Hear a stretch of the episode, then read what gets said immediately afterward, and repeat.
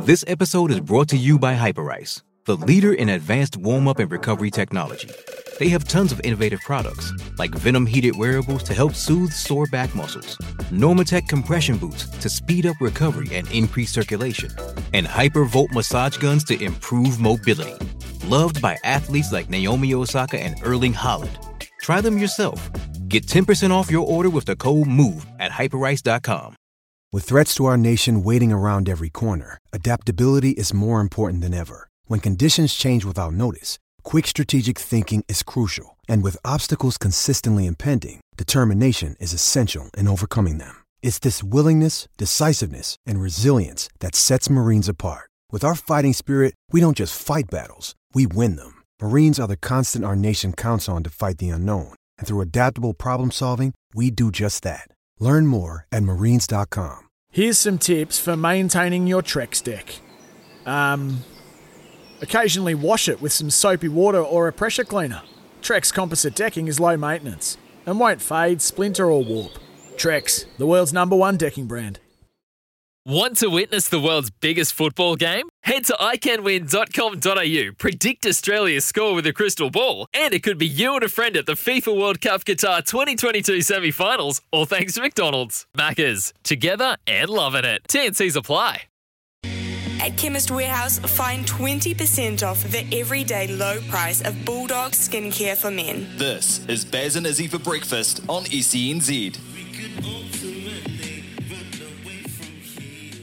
Good morning. You're listening to Baz and Izzy for breakfast on SENZ. It's Monday, the 15th of November. It's just after 6.30 in the morning here on Baz and Izzy for breakfast. Uh, not the ideal start to the day. It's not what we all wanted on a Monday. We wanted to be up and about, but it's okay.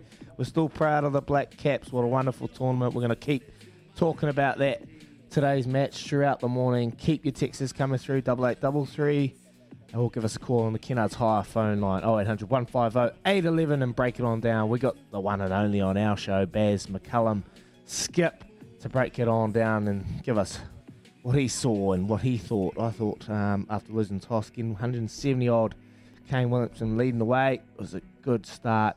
You know, gave us a solid foundations to maybe push on through. But Australia were just too good in the end, winning by eight wickets. But we'll break that on down throughout the morning. We're going to get some good guests coming through, some good conversation. Might even get a black cap or or a, or a coach to maybe just give us their initial reactions after that match throughout the morning. And then just after eight o'clock, just after eight o'clock, we got a new thing starting today. Baz and Izzy's radio frequency starts today. The one lucky caller, a chance to win 1,476 macaroons. $1,476. 1476 AM is our Auckland frequencies, but you can call from anywhere and have a chance to win that money. One lucky corner will have the chance every single day this week to win $1,476. 10 questions. Get them all right, you win the grand total. Get one right, you walk home with $14.76, eh? It'll still give you some money if you even get two, three, or four. You still make some cash. But anyway, enough of that. Enough of that. It's been a, a pretty old tough weekend of sport for Kiwis around the country. Uh, just hoping the, the Black Caps would make it all that much better. But no, wasn't meant to be. We just got outplayed by better sides on the nights. And we're going to cross over to Matamata to our good co host and skip of the show, Baz McCullum. Good morning, brother. Mm, good morning, Is bit disappointing, wasn't it?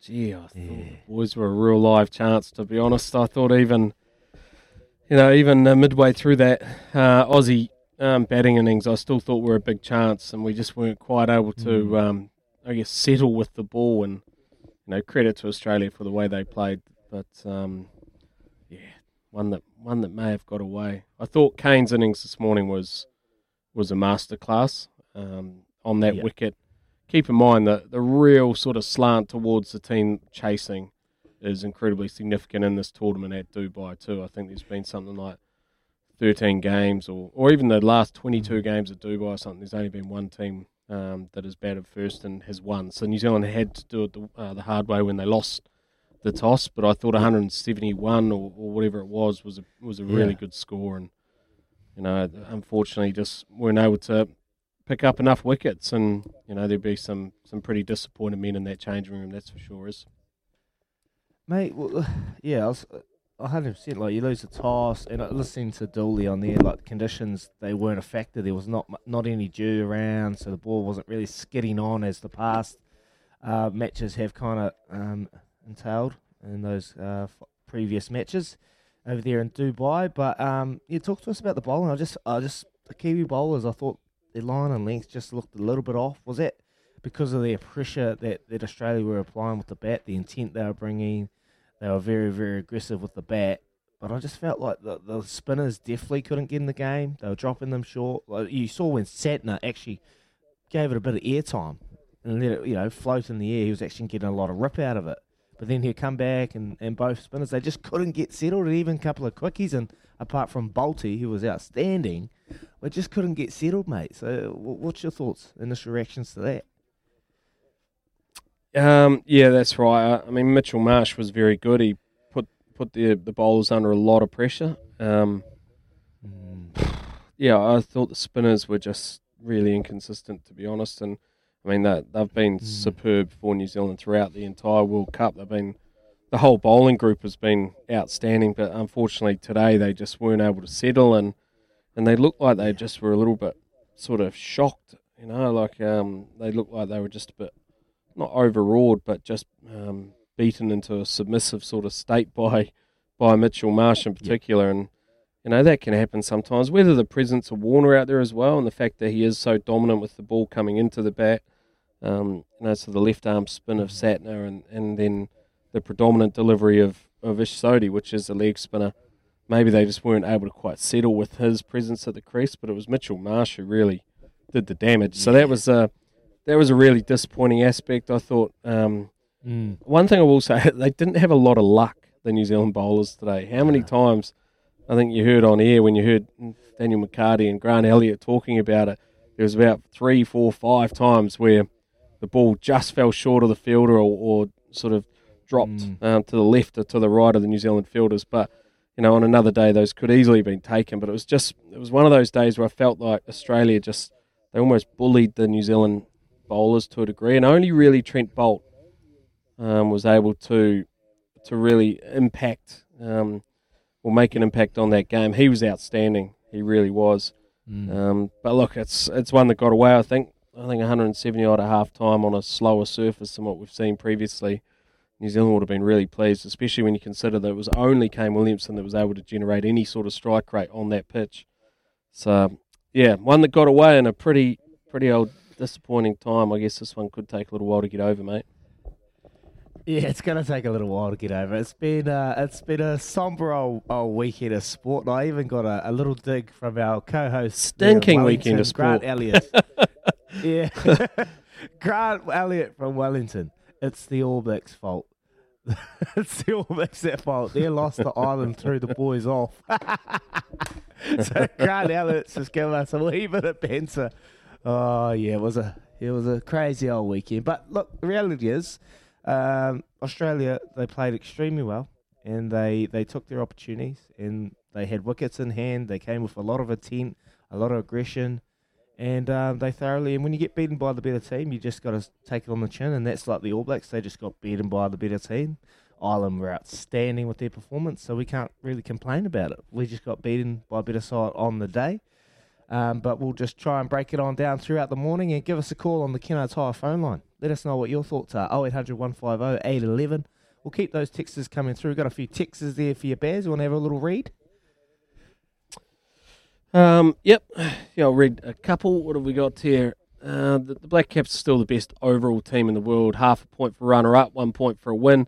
New Zealand two, Australia one, England one, India half.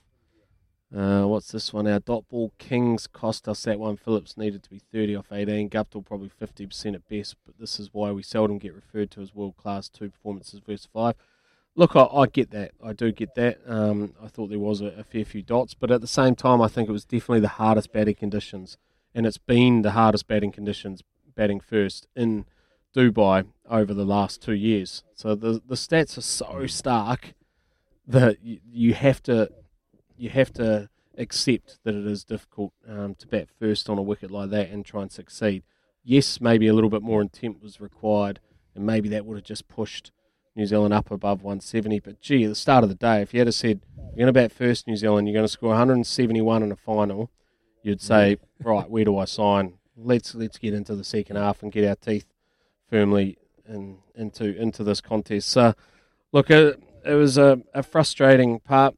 Um, one thing I will say as well is like, and, it's hard to say now because they are world champions, but I think Australia stumbled on this their best side, and and Mitchell Marsh mm. ended up batting three. Keep in mind they started this tournament with Steve Smith at number three, and after that that loss early, they sort of they made some changes, and they I don't know if it's a great Australian side, um, but now they're a world mm. champion side, and you've got to give them the credit for that. So it was a missed opportunity for sure from our boys. Um, you know, keep making them, keep making those finals, and sooner or later, you're going to win one. Yeah. It's been yeah, a pretty we'll remarkable get, ride. We'll get one, Bez.